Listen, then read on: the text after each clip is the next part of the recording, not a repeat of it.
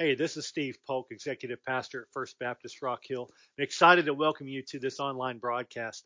Our pastor has a great message for us today. I really am looking forward to hearing it. I'm going to be talking about the lessons that we learn in life and sin from the story of Cain and Abel. Just when you thought that the Old Testament was old and didn't have anything pertinent for your life today, you're going to get a message that's going to really challenge you.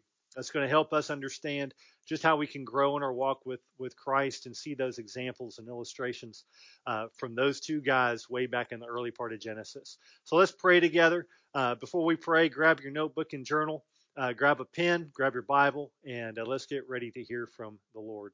God, we thank you for your word, for even Cain and Abel, and the, what we can learn from their experience, from their relationship with one another, and even with you. How we can grow and change in our relationship with you on this life journey that we're on. God, I pray that our time in your word will be profitable, will be beneficial, will challenge and shape us and grow us in ways that we didn't even expect, but that you knew would happen. In Jesus' name, amen. Well, good morning, everyone. Thank you for joining us for this worship service as we celebrate the love of Jesus Christ. I invite you to open your Bible with me to the book of Genesis, chapter four. We're going to be studying from that chapter in God's Word this morning. I know many of you, like me, were saddened and shocked on Christmas Day when you heard about the explosion in downtown Nashville. Why would a man park an R V on a busy street, fill it with explosives, and then early that morning on Christmas Day, uh, set off the explosives, explosives injuring eight people and damaging a number of buildings on that city block? And every time someone does something like that, whether it's a, a mass explosion or a mass shooting, we ask why. We don't understand. We don't understand what makes people do things like that. And you'll always hear a national conversation about it. Uh, and we'll, we'll, we'll discuss things like mental health issues. And you'll often hear how they are loners and don't have friends. And we'll begin asking ourselves, what could we have done to prevent it? What could have been done earlier in life to help people so that they, they would not have reached the point of doing such destructive and deadly things. And, and we talk about how can we fix it and how can we do better? And those are all good questions to ask. And there's value in the answers and things we learn so that we can do better as a society, as a, a culture to help people live a healthy life. But you see, the problem is we seldom ask the deeper question. We seldom look inside of ourselves and, and deal with what the Bible calls the problem of sin. We we like to talk about people having, you know, uh, mental health issues or social isolation, and we can fix that, and that would solve all, the, all these problems. But the Bible says there's a bigger problem, a deeper problem that all of us have. It's the problem of sin, and we don't look at that problem. We don't want to talk about it. In fact, we seldom use the word sin anymore. And yet Scripture tells us that all of us have been damaged by sin. I have been damaged by sin. You have been damaged by sin. All of us have a sin problem. Now, we would not set off an explosive and destroy buildings and lives. We would not, you know, we're not mass shooters. But can we be honest? We do murder people's reputations with gossip and criticism. We destroy marriages and relationships and friendships with our attitudes, our speech, our behavior, our decisions, our lifestyles. Many of us struggle with addictions and with bad habits that shorten our lives or that interfere with healthy relationships. As human beings, because of this sin problem, we can be selfish. We can be vengeful. We can be resentful. We can be indifferent toward others and their needs and their problems. All of us have sinned and come short of the glory of God. We have a sin problem. And sometimes that sin problem shows up in extreme cases, like someone who sets off explosives or who becomes a mass murderer. In the Bible, the first, the first tragedy where one person killed another person is the story of Cain and Abel found in Genesis chapter four. And you and I can learn a lot about ourselves, about life, and about our sin problem by looking at their story, and that's what I want us to do this morning. In chapter four of Genesis, Cain was a farmer. He was an agriculturist. Abel was a, a keeper of the flocks. He tended sheep and other things. And there was an occasion when both of these men, these, these two brothers, brought an offering to God.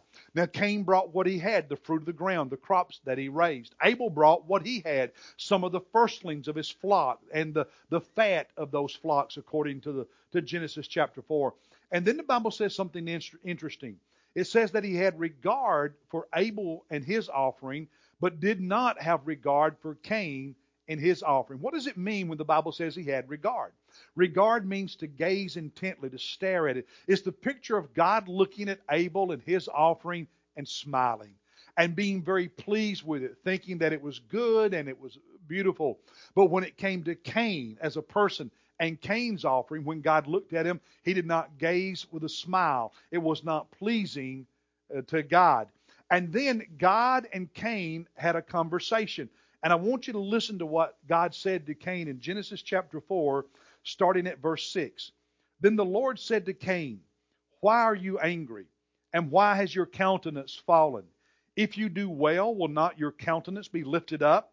And if you do not do well, sin is crouching at the door, and its desire is for you, but you must conquer it." Now notice Cain's response. God was pleased with Abel and his offering, not with Cain and his offering, and God spoke several important things to Cain. And how did Cain react? He reacted with anger. In fact, the Bible says he became very, very angry, and his countenance was fallen. It's the picture of him kind of looking down and feeling dejected. So he's angry and he's discouraged and he's dejected and he's looking down and he's angry. And what happens? He strikes out at his brother and commits the first murder recorded in the Word of God. Now that's a story that's familiar to many of us. I want us to look at that story a little more closely this morning, ask some questions, and learn some lessons that can help us understand ourselves, understand life, understand sin and the problem that we have with sin.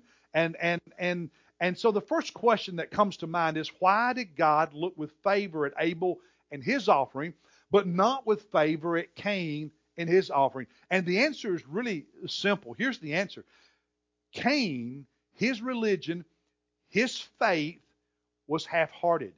He was not fully devoted to God. He was not all in. He was half-hearted in his approach to God. You say, "Pastor, how do you know that?" Well, I know that for several reasons. One is the offering itself. You see, Abel brought to God the first fruits, the firstlings of his flock, and the fatted portion. Now, Cain brought what he had, the grain, but he didn't bring the first fruits. He didn't bring the best. Grain offerings and animal offerings were both acceptable to God. God wants the first fruit, the firstlings. God wants the fat. God wants the best. And Abel had enough faith to do that, whereas Cain brought God the leftovers. He brought God what was conven- convenient. He did not bring God the first fruit of the harvest. He did not bring God the best of his harvest. And another reason is seen in their faith. There was a difference in their faith. The book of Hebrews in the New Testament, chapter eleven, verse four, says, "By faith Abel offered to God a better sacrifice than Cain."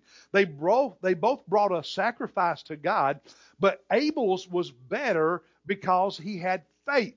He had the kind of faith that allowed him to bring God his best, his first, his best. Cain had the kind of faith that caused him to bring to God what was convenient, what was easy, what was left over. And so one's faith was strong and, and made a difference in how they approached God, and the other's faith was weak, and that also showed up in how he approached God. He had a half-hearted devotion to God. So it's seen both in the offering and in the difference in their faith, but it's also seen in the difference in their two lifestyles. In the New Testament book of First John, chapter three, verse twelve, the Bible says this: "Cain, who was of the evil one, of the devil," the Bible says, "slew his brother, and for what reason?" Here's the question. For what reason did he slay him? The Bible says, "Because his deeds were evil, and his brothers were righteous." Even before the murder, even before the offering, Abel was living a righteous life, whereas Cain was not.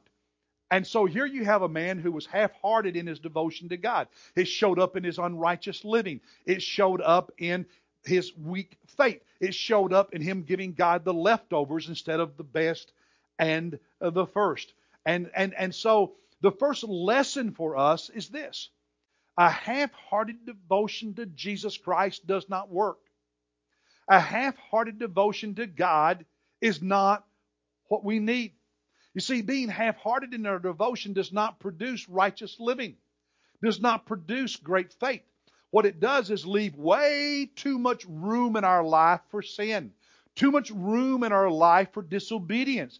And so a half-hearted faith, a half-hearted devotion does not work. God says we are to go all in with Him. Now, the second lesson is this, that sin affects our emotions and our demeanor.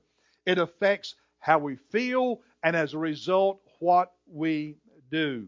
In chapter four of Genesis again, in verse five, the Bible tells us that God did not have regard for Cain's offering. And then the second part of the verse, it says, so Cain became very angry, and his countenance fell. As I said earlier, he was very angry, and he was looking down, dejected and upset. And, and that was his e- emotions. And so God... God recognized that in Cain and wanted Cain to recognize that in himself, because emotions have a big influence on us.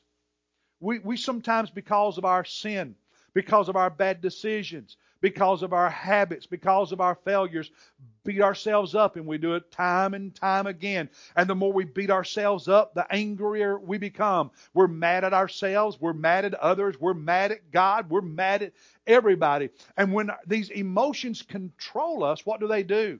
They lead to more sin.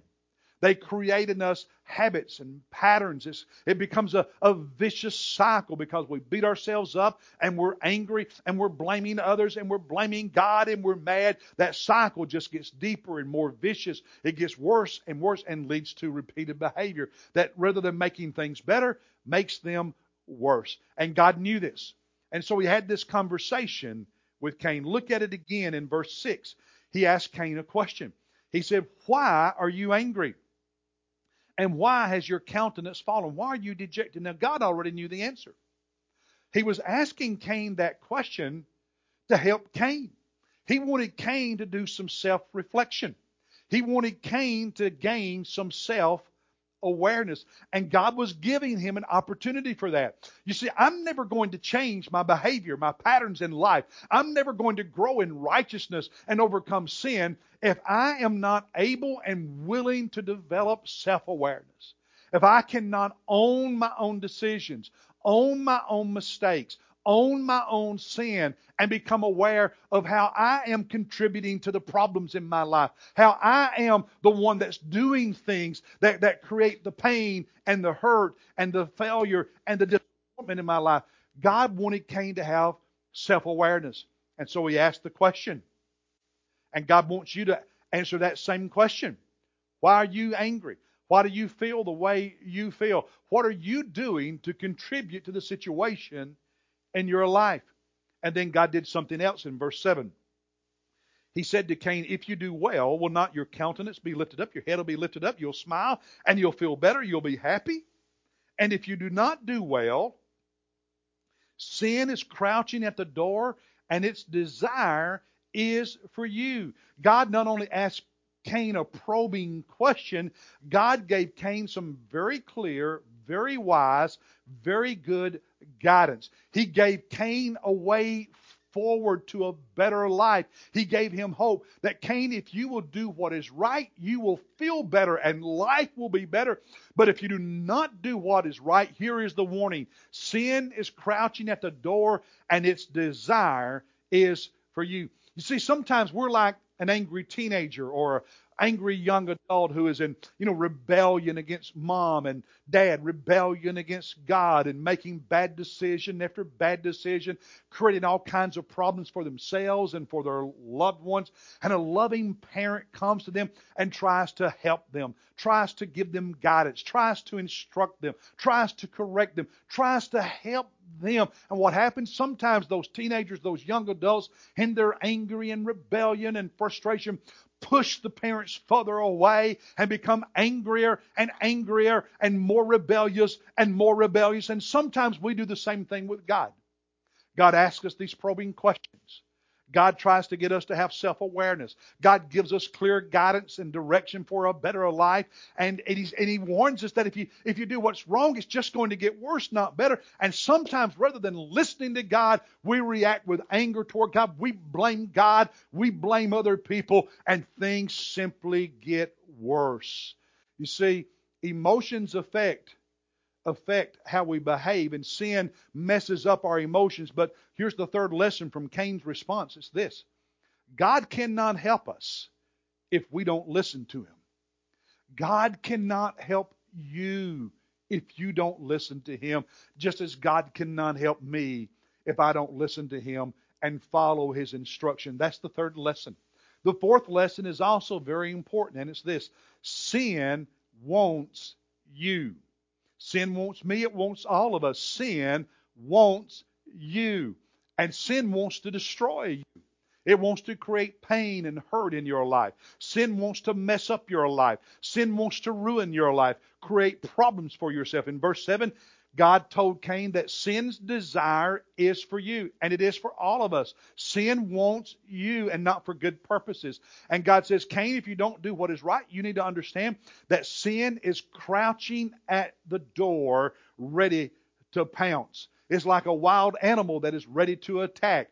Many of us have seen on television videos of lions stalking their prey, and they will kneel down and crawl and sneak up through the grass, get close to their prey, and then at the right moment they will pounce, they will leap. And sometimes the Bible says what happens in our life is sin acts just like that lion. We leave the door cracked.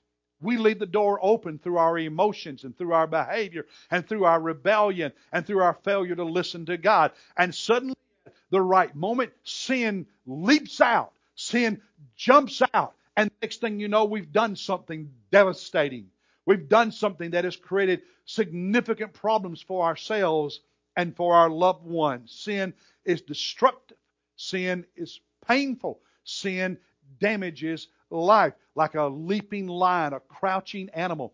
And it's really interesting and informative and scary and sad to understand all the different images, all the different word pictures, all the different metaphors found in the Old and New Testament for sin and what it does to our lives. For instance, one is this: sin is called a heavy burden.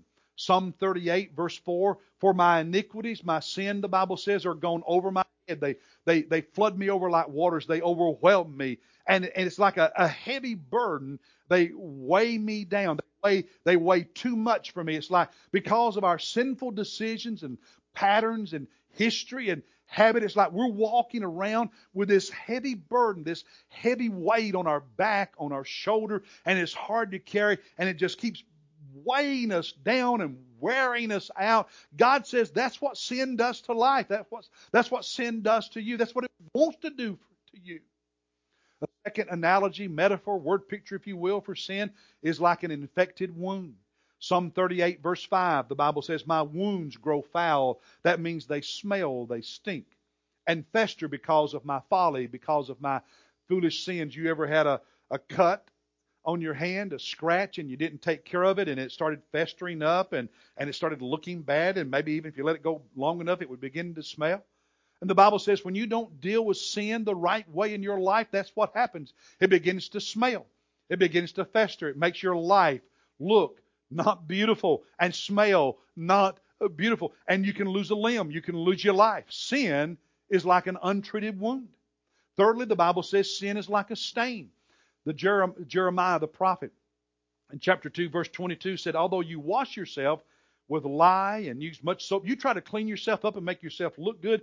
He says, but the stain of your sin, your iniquity, is before me, declares the Lord God. In other words, no matter what we do, God sees our sin. Sin is like a stain on that new shirt, and we try to wash it out, but we can't get rid of all of it. And God has always seen it. Sin is a stain. And unfortunately, many of you are walking around covered with the stains of sin because you haven't been willing to deal with your sins and bring them to Christ and allow His blood to wash you clean and change your life.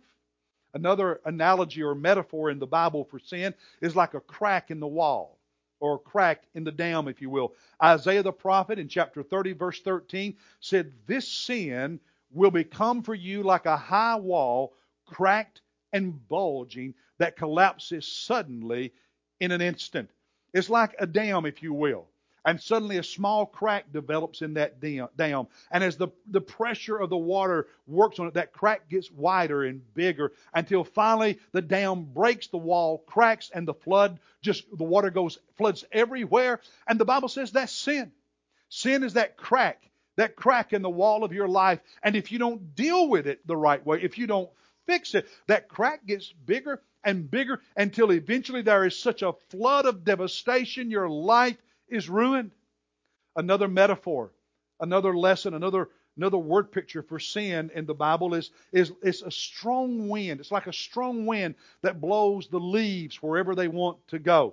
Isaiah the prophet again in chapter sixty-four said, "All of us wither like a leaf, like the leaves that fall from the trees in the fall." And he says, "Our iniquities, our sins, like the wind, take us away." It's like you're raking the leaves in your lawn, and all of a sudden there's a gust of wind, and all the leaves you've raked up are just scattered everywhere. They blow everywhere. The Bible says that's what sin does to your life. Some of you are living without purpose, without direction, and you're going wherever the wind of sin takes you.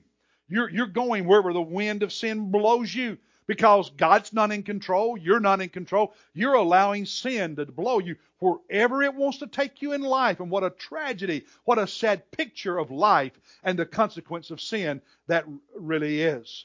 Another word picture, another metaphor of sin is a king that rules us. In the New Testament book of Romans chapter six, verse twelve, the Bible says, "Therefore do not let sin reign in your mortal body, so that you obey its lust." It's like sin is a king that tells you what to do. Sin is a king that is your boss. Sin is a king that orders you around. And what do you do? Whatever sin wants you to do. It's the king of your life.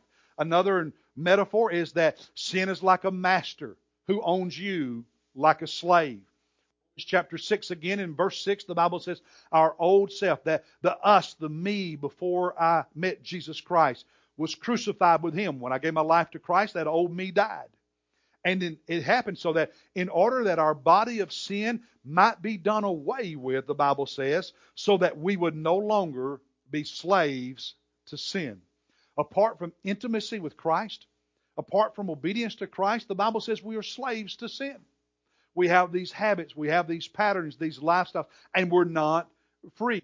In other words, brothers and sisters, there is absolutely nothing good that can be said about sin.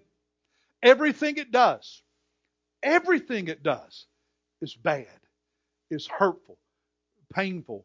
It brings ruin and destruction. Nothing that sin does is good.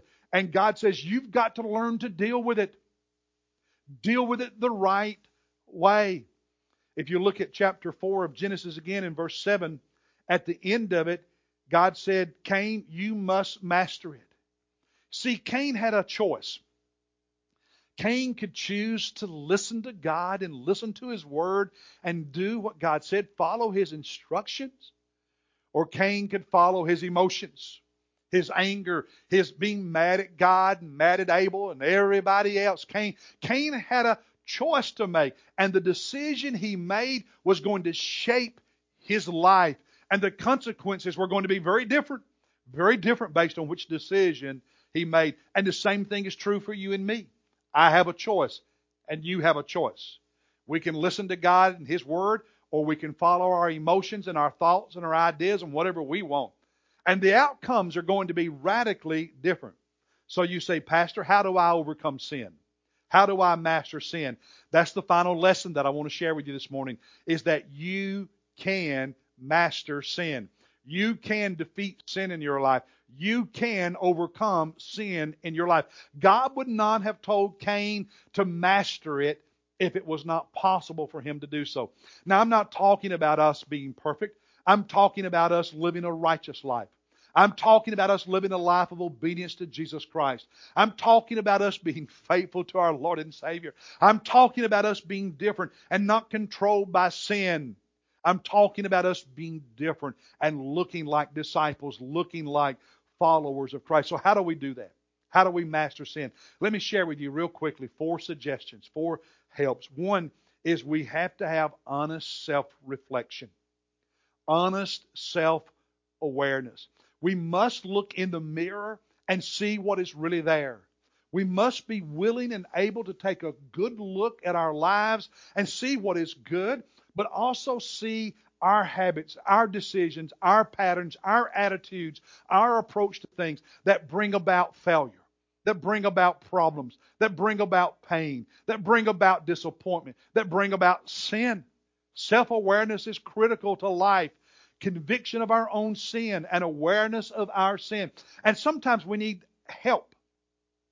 We need, we need feedback, if you will, from people we trust and people who care about us, people who have the courage to be honest with us, people who will share with us the truth, and not just anybody, but people who are godly that will give us wise feedback. Sometimes we need that in order to have self-awareness. But honest self-awareness, honest self-reflection is the first help, first suggestion.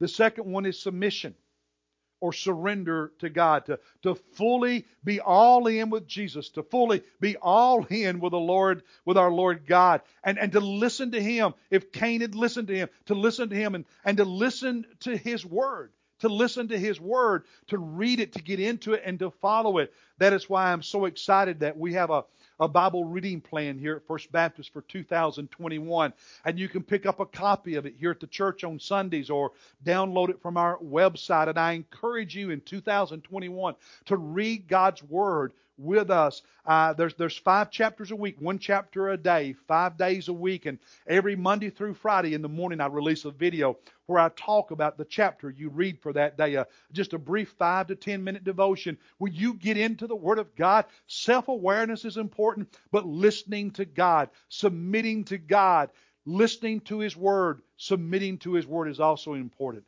The third suggestion, the third help is repentance. Repentance.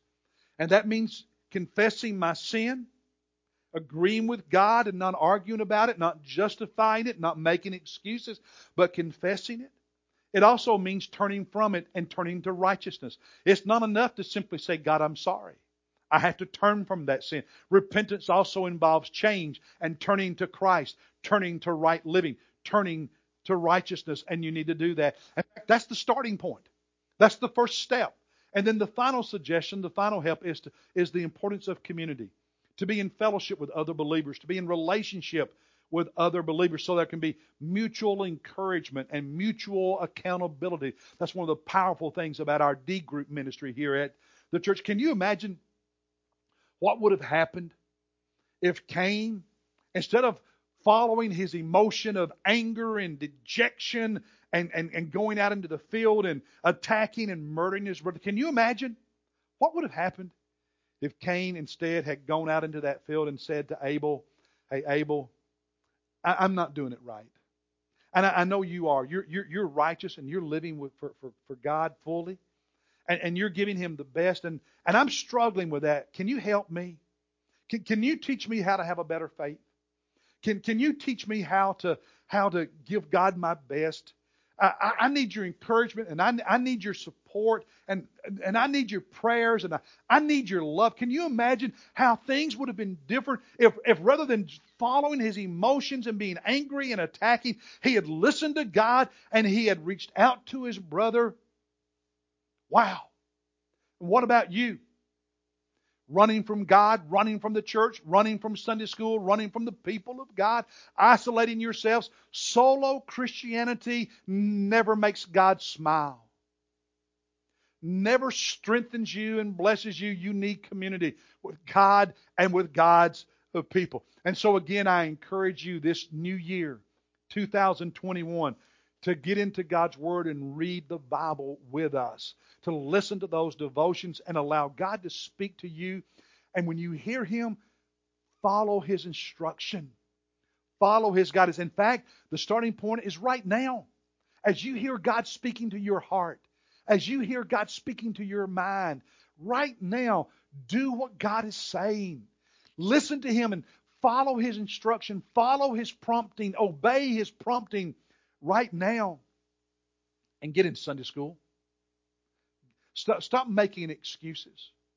Stop just showing it up at church when it's convenient and when you don't have anything else planned. But make it a commitment to be in worship on the Lord's day. Make a commitment to be in Sunday school and in community and in relationship with your brothers and sisters in Christ every Sunday, so that God can begin transforming your life and growing you and making you more righteous, strengthening your faith, growing you. Let God heal you of your anger, heal you of your resentment, heal you of all your rebellion, and let God cleanse you and heal you and free you of the sin that is dominating your life, because God wants something so much better for you. I want something better for you. And you know something? I believe that deep in your heart, deep in your soul, you want something better for you. You want a relationship with Jesus Christ that is real and growing and that makes you righteous and, and, and, and, and makes your life better. I believe that's what you want. And you can have it if you listen to what He's saying to you right now and obey Him and turn to Him. Let today be the day you begin this new journey with Jesus Christ. And we want to help you. I want you to, to let us pray with you. Send you some materials that will help you. Let us help you connect with a Sunday school class. Text the keyword Jesus to the number that is on your screen, and one of our pastors will be in touch with you. God bless you. Thank you for being with us today, and I look forward to sharing with you next Sunday.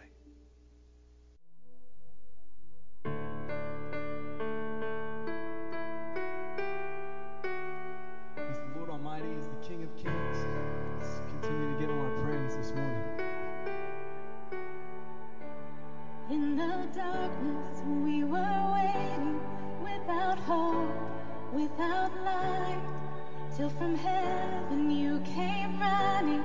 There was mercy in Your eyes, to fulfill the law and prophets.